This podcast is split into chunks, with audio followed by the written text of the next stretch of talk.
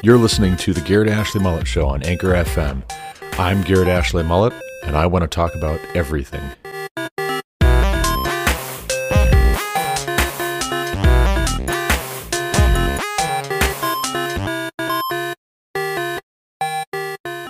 Welcome back to the Garrett Ashley Mullet Show. This is Garrett Ashley Mullet coming to you from Greeley, Colorado for episode 294. We're getting closer and closer to episode 300, in which what I've done the past two times I've hit that 100 episode mark is do a recap of the last 100 episodes. What did we cover? What were the more popular episodes? What have I learned? How has the podcast changed? I did that for episode 100 and also episode 200. So stay tuned for that in the coming week or so. But this episode, before we get into Spider Man, I want to talk a little bit and put a plug in for last episode where I highlighted some comments from Elon Musk, and he's been making these comments here lately with some regularity, and it's great to see. As a father of seven myself with an eighth on the way, it is really good to see somebody in the mainstream drawing attention to this. The earth is not overpopulated. If anything, we're looking at a demographic implosion.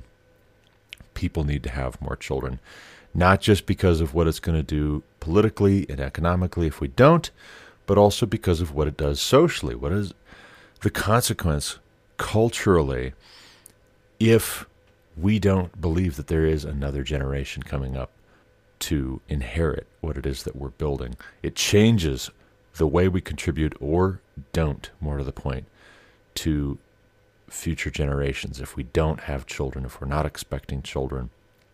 But along those lines, as I said in last episode, Elon Musk has seven children, but also another interesting thing I was listening to Dan Jones' The Plantagenets. It's one of the books in my queue right now. I finished up his history of the Knights Templar late last year, actually. That was the last book that I read out of 52, one for every week of the year in 2021. But I'm now reading his book on the Plantagenets, which is this dynasty of English monarchs kings and queens of England and the British Isles and all that. And early on in the Plantagenets, there is an extended session on Eleanor of Aquitaine. No history of England is complete, no history of England or France is complete without a treatment of Eleanor of Aquitaine. Eleanor of Aquitaine was queen of France for 15 years before her marriage was annulled by the Pope. And the basis for that annulment was that her and her first husband, the King of France, did not get on. They did not get along. And part of that, I think, was because she was so out in front. She went with him on the Second Crusade, and all kinds of rumors swirled around, which he was more worried about than he was worried about her, and she didn't produce a male heir. Th- those were the two big things. Rumors abounded, and she didn't give him a son. She gave him two daughters, but no sons. And so the marriage is annulled, and she comes up with a very crafty political solution to continue on, to con- continue on being a feature in the world. And she basically courts the soon to be King of England. He's not quite King of England yet, but she asks him to come and marry her. Henry, Henry II of England, he will become, but she courts Henry, who is 15 years her junior. And he wastes no time. He marries her, and they very shortly have a son, which is something known to us in modern times for all the flack that women have got throughout history for not producing a son, it really actually is the male's contribution that decides whether you're going to have a, a baby boy or a baby girl. It's not the woman who decides whether it's going to be a boy or a girl. It's it's the man, essentially. So Eleanor of Aquitaine with her second husband ends up having a son, and so thereby proving that she was not defective. Uh, if she wasn't having any sons before, perhaps her first husband was defective. Or perhaps there's nothing wrong with having daughters. That's also a valid explanation. But my wife is listening to this book as I'm working on laundry. I was folding, sorting laundry, and she's trying to rest, being on her feet, being at the conclusion of this pregnancy. And so she's listening, and the part of this book is talking about Eleanor of Aquitaine, and my wife wanted to know how many children did she end up having. And so she looked it up. Eleanor of Aquitaine had five sons and three daughters with Henry II of England. Before that, she had two daughters with Louis VII of France.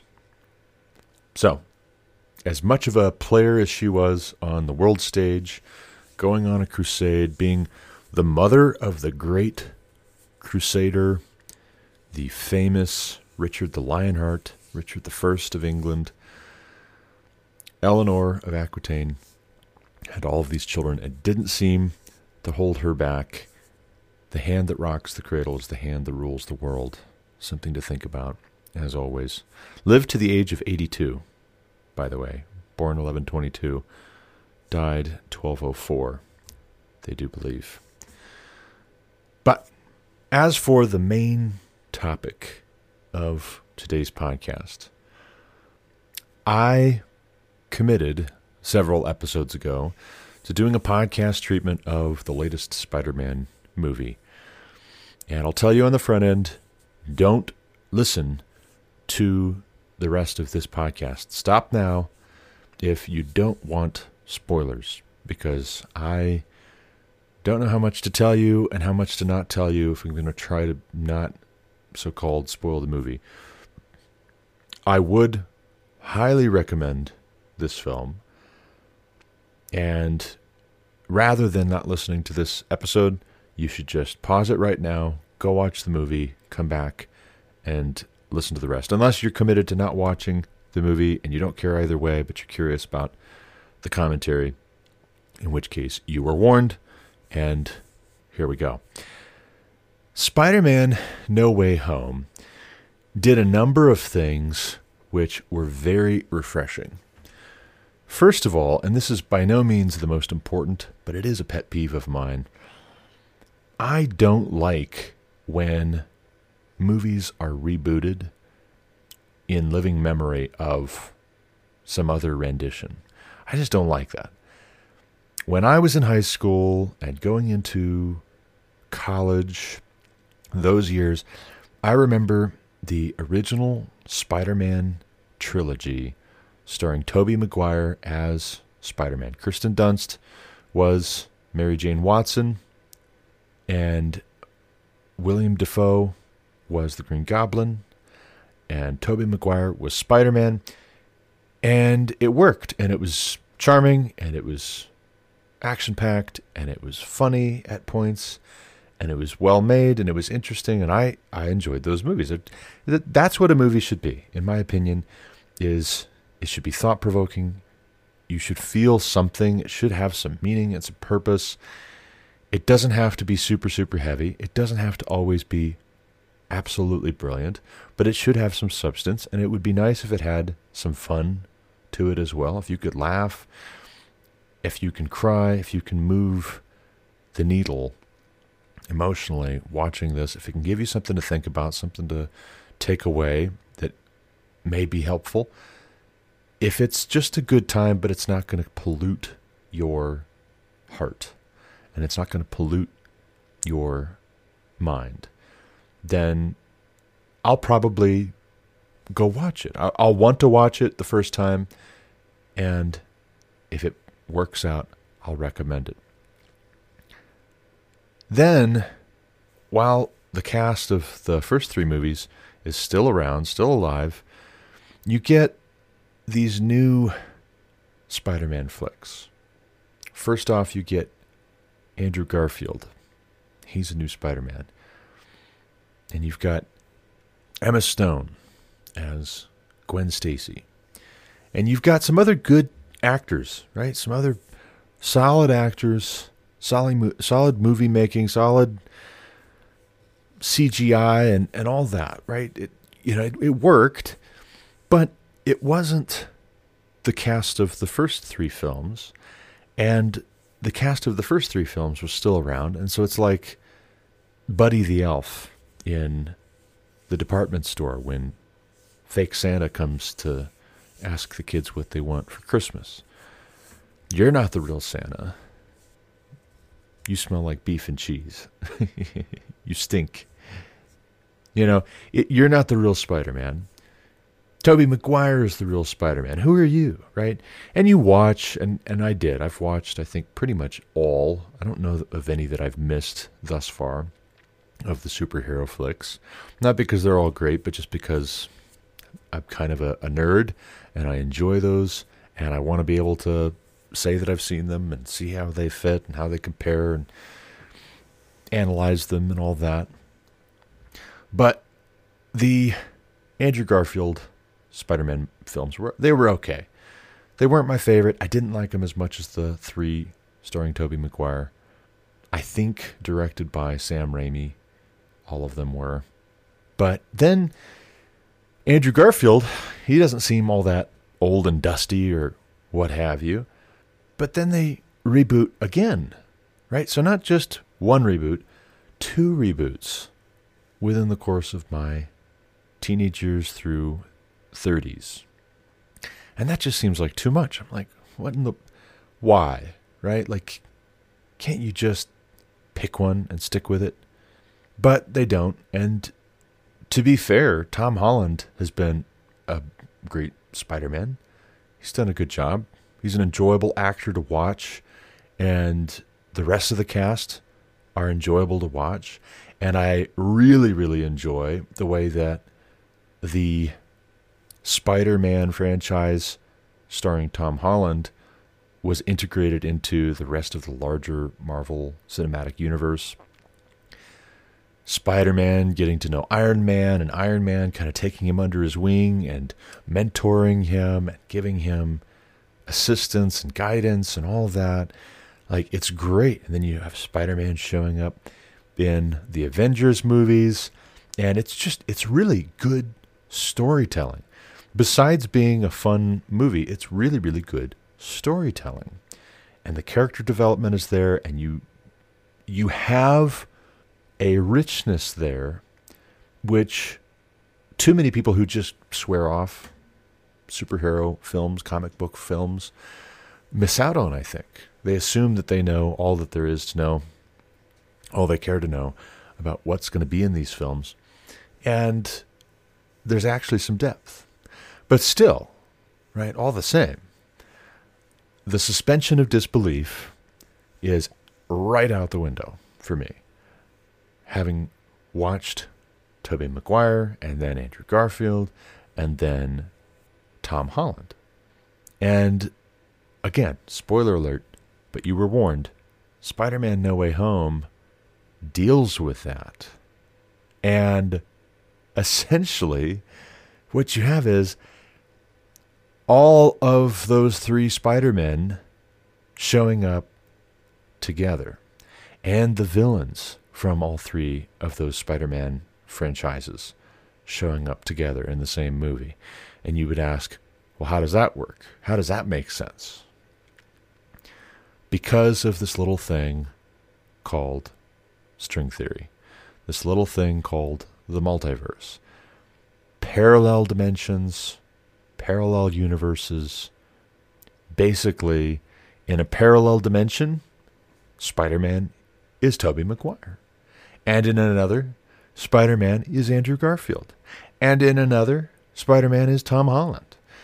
And there are all of these different universes and all of these different Spider Men. And this becomes clear when Spider Man, played by Tom Holland, asks for a little bit of help from Doctor Strange. Doctor Strange is sorcerer supreme and magical, and this should be a cautionary tale. Kids, don't do magic. Just like Scruff McGruff when I was a kid, Saturday morning cartoons, that commercial played over and over and over again. Hey kids, don't do drugs. Hey kids, don't do magic. Don't ask the Doctor Strange in your neighborhood for a little bit of help with your problem.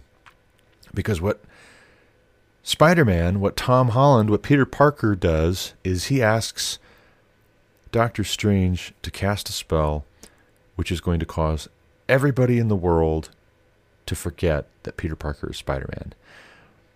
But then, uh, as if to underscore the fact that he really hasn't thought this through, as Doctor Strange is weaving this spell and casting this spell, Peter Parker slash Spider Man slash Tom Holland is telling Doctor Strange to throw in all these qualifiers. Well, make sure that MJ still knows. Make sure that my friend Ned still knows that I'm Spider Man. That's really important. And also, my Aunt May, she should still know.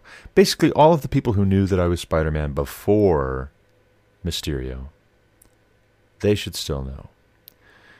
And what ends up happening is, as Peter Parker is changing the spell that Doctor Strange is casting. He destabilizes it, it causes a wobble that reverberates throughout the multiverse.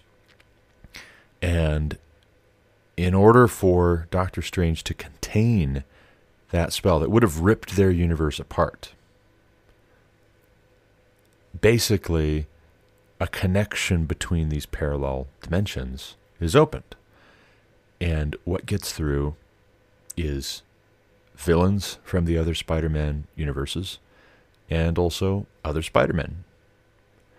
And for one thing, that's interesting. I mean, objectively, even if I didn't have a problem, which I do, call it a pet peeve, but I really don't like reboots. I really, especially if you've got a, a decent cast, a good cast, good thing going, just keep making them, right? Just keep making them or stop or do something different but don't don't get a new cast. Really messes with the suspension of disbelief thing. Aside from that though it's it's a really interesting way to go with the Marvel Cinematic Universe. And it really opens up basically infinite possibilities because anything any mistake that you made in your storytelling you can essentially undo by drawing on an infinite reserve of shuffling the deck. Well, yeah, but then this happened in another parallel universe, and then that bled through into this universe, and now it's undone. Now it's this other way. But I really don't want to spend too much time on that. The parallel universes thing it's interesting. There's some scientific theory there that, again, is very interesting. As a Christian, just putting Marvel Cinematic Universe aside, superhero flicks aside for a moment. As a Christian, I believe we have in the biblical narrative heaven and hell and the earth, and people wonder, well, where is heaven, right? I look up there. We sent satellites out there. We sent men into orbit and to the moon, and we don't see it. We don't see any angels out here. I think some Russian cosmonauts back in the heyday of the Soviet Union made comments to that effect. I don't see God up here. See, and they're they're making fun of people who are religious, who do believe in God.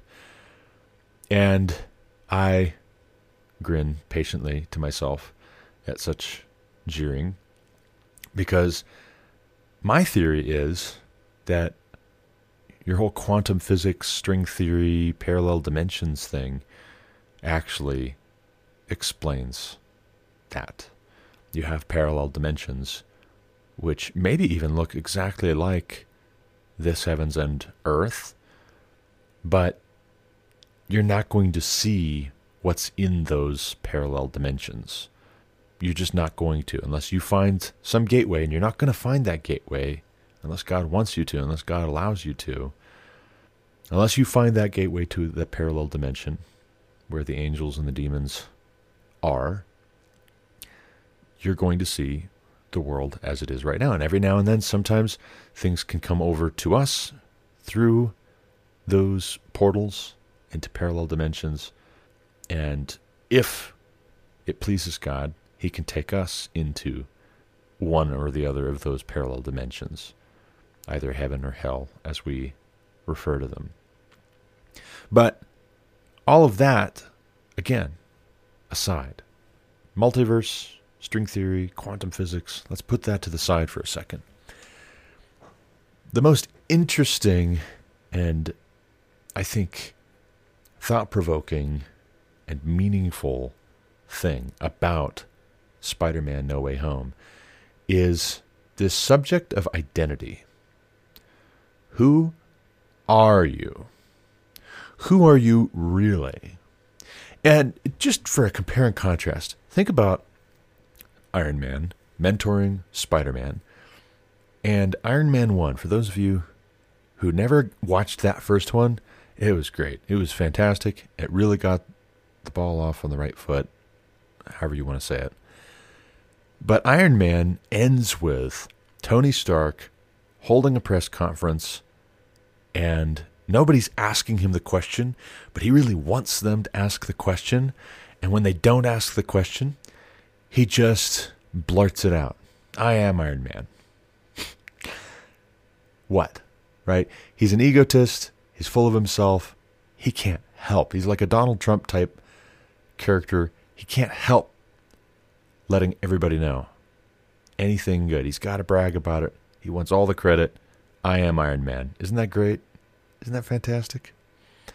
And of course, you see as the series develops, there are consequences for his telling everyone that he is Iron Man. Tony Stark is Iron Man. Then people come back and they want to punish people that are connected to you in your real life, and you're not safe when you're out of that suit, but you can't wear that suit all the time. You got to have a real life too. And one has to wonder if within the MCU, Peter Parker sees Tony Stark having done that, Iron Man playing out that way, and concludes, I don't want that. I don't want that coming back on the people I care about, my friends and family. If that's the case, there needs to be a check because it obviously gets out of hand. It actually gets more out of hand. I would argue Peter Parker, with his Make a Wish Foundation conversation with Doctor Strange hurts his loved ones far worse in wanting to undo everybody knowing, everybody in the world knowing that Peter Parker exists to begin with at the very tail end. That's the only way to fix it at the very tail end is I want nobody to even know who Peter Parker is. I won't lie to you. I wept. I wept because you're talking about the annihilation of even the memory of the hero. Not only are they willing to lay down their life, they're willing to be completely and utterly annihilated. And I don't know how to feel about that. I'm not so sure that that's a good thing. In fact, I think that is more than just a tragedy. I think that's wrong. I think that's a deeply wrong way to go. And there needs to be another entry, there needs to be another installment where that gets fixed. That can't stand. That that is not an okay way to conclude. Because that's that's not right. It's one thing to say, "Hey, you know what? Discretion is the better part of valor." you should keep it on the down low that you are this masked hero so that it doesn't hurt your friends and family. That's one thing. And then if it gets out anyways, it's legitimate to try and protect those people somehow, some way. Figure it out. But annihilating Spider Man or him annihilating himself, it's, it's almost a kind of suicide. I'm sorry to say. It's a kind of suicide that he wished that nobody would even know who he is. There's a homelessness, which of course is the subtitle for this Spider Man movie, No Way Home. There's no way home because home is where people know who you are. Home is where people know your name and they saw you grow up and they understand your struggles and your needs and your strengths and they know how to encourage you and they know how to keep you accountable. They know how to watch out for you, love you, protect you, help you. And Spider Man at the end of this movie has no home. And I just think that's not I think that's not all right. I think that's not okay. I know it's just a story, right? And it's a brilliantly told story, brilliant script, brilliant acting, very, very funny, very original. For anybody who says these superhero films are all the same and da da da da da da, no, no, no, no, no. No, this is very original, brilliant. This is modern day fairy tale telling. It's definitely a morality play there's definitely an Aesop's Fables sort of cautionary note to this, more than just, you know, hey, there's CGI and Spider Man's getting punched and now he's punching back and, oh, wow, that's cool. No, it's more than just a spectacle. There is something here treating what it means to be a person. There's an existential crisis. A, look, there's some other Spider Men from other universes who've gone through similar things, somehow they're the same person you are. Same quirks, same approach to life. Every universe needed a Spider Man, apparently. Or at least three did. But there's more. You know that from Spider Verse, Spider Man Into the Spider Verse, which was also a really fun film. I just don't like this going from absolute fame and then some people get hurt, and then you annihilate yourself. Note, I don't like that messaging. I don't like that theme. That is not somewhere we can stop and camp out and conclude. In fact, if that's where it ends and that's the end of it, that's irresponsible. I, and I mean that. But Another piece here what sets this all in motion, possibly destroying the universe, bringing in these villains from parallel dimensions, these alternate yous from parallel dimensions, is Peter Parker's best friends, his girlfriend and his best friend, I should say, MJ and Ned, are denied entry into MIT. Very smart. All three of them are very smart. They all three apply. Probably would have gotten in if not for all the controversy about Spider Man. Spider Man's Peter Parker. You guys are friends of Peter Parker's. You've helped him. You're complicit. You are canceled. And actually, that too, that's another interesting theme that gets treated here is cancel culture. Look at cancel culture destroying Spider Man. You want to know the worst villain in Spider Man No Way Home? Cancel culture. it's not Doc Ock. It's not Electro. It's not Green Goblin. The biggest villain in Spider Man No Way Home is cancel culture. But I find myself sitting there and thinking to myself, we really care too much about a college education. If Spider Man is willing to destroy the universe possibly. Not that he knew on the front end that that was what was going to happen, but if he's willing for the universe to possibly be jeopardized, the fabric of reality, so his friends can get into college. I think we maybe care too much about college. I think we maybe prioritize college too highly. You get turned down from the school you really wanted to go to, and you think your life is over. So just annihilate yourself. Your whole identity was wrapped up in that. Your friends' worth in your eyes, their whole future was all wrapped up in that. No. That's stupid. That's so stupid. That's so dumb. That's so dumb. And Doctor Strange, for his part, like, what? I mean, I really, I realize you're a doctor. So you went to school, you highly valued school, your identity is all wrapped up in having gone to school for so much. But yeah, be the voice of reason here and say, actually, it's not the end of the world. I mean, it might be the end of the world if we try to fix this through magic, but it's not the end of the world if you and your friends don't get into MIT. Like, life will go on. There is life outside of getting into that prestigious institution. But I really, I, it was a wrong call.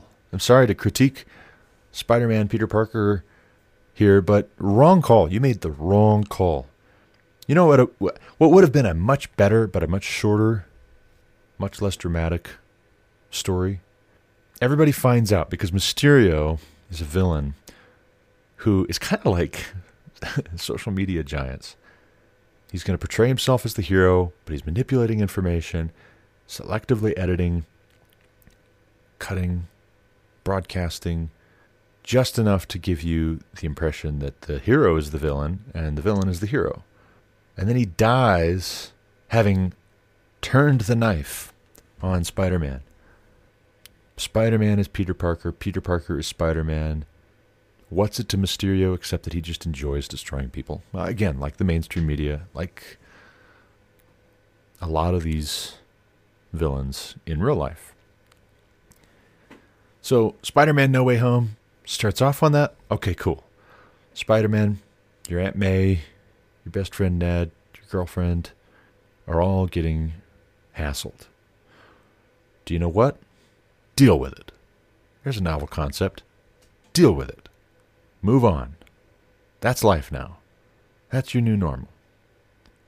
Deal with it. You don't get into MIT? Okay, go talk with the admissions advisor, see if you can plead your case. Maybe you can get it overturned. Start with that. Not start with magic, not start with mess with the fabric of reality. Start with having a conversation. Pick up the phone. And that actually was really funny in the story. Doctor Strange is like, Wait, do you mean to tell me you asked me to fix all this without even picking up the phone and calling first? Oh, you can do that? Uh, yeah. But to be fair, Doctor Strange could have suggested that on the front end. He's not blameless. He's not guiltless in this. He could have suggested, well, just call, right? Just talk with them. Maybe you can appeal to them, appeal to reason. But he doesn't. Spider Man slash Peter Parker should have just said, you know what? We didn't get into MIT. This is not my fault. Because it wasn't. It wasn't his fault. What Mysterio did, that's on Mysterio. What MIT's admissions advisors were going to do or not do, that's on them. J. Jonah Jameson, that's on you people acting the fool, broader society misbehaving, you can't take responsibility for that. Or it might just destroy you. And it might destroy the people you care about. So what if you don't get into MIT? You don't get into MIT? Here's an idea. Marry MJ. You two get married. You got some cool tech. Go take out the bad guys target some like really bad mamma jammas who've got some money. I mean it. Like go after the drug cartels, the really bad villains, and to the victor go the spoils. Collect that plunder and use that to get yourself a place out in the country. Do what you got to do. Talk with the right people to make sure it's off the grid. Nobody knows where it's at. Set up your family there. Set up your best friends there. Do a little lab or something like that. They can do science. Don't let the bastards grind you down, as Winston Churchill would say. Marry MJ, settle down, have a family, raise some little spider kids. So, what if you don't get into MIT? You don't need MIT. To what? To validate you? You're Spider Man. You're amazing. You don't need validation from MIT. They should get validation from you, in any event. I got to run, but it was a very, very good movie. Very interesting. Really, really enjoyed seeing it in theaters for my son Solomon's 12th birthday, December 30th, here in Loveland. Really enjoyed the film. I give this one a 10 out of 10. Of course, you can't stop here. You're going to have to deal with and tie up some of these loose ends. You can't stop there.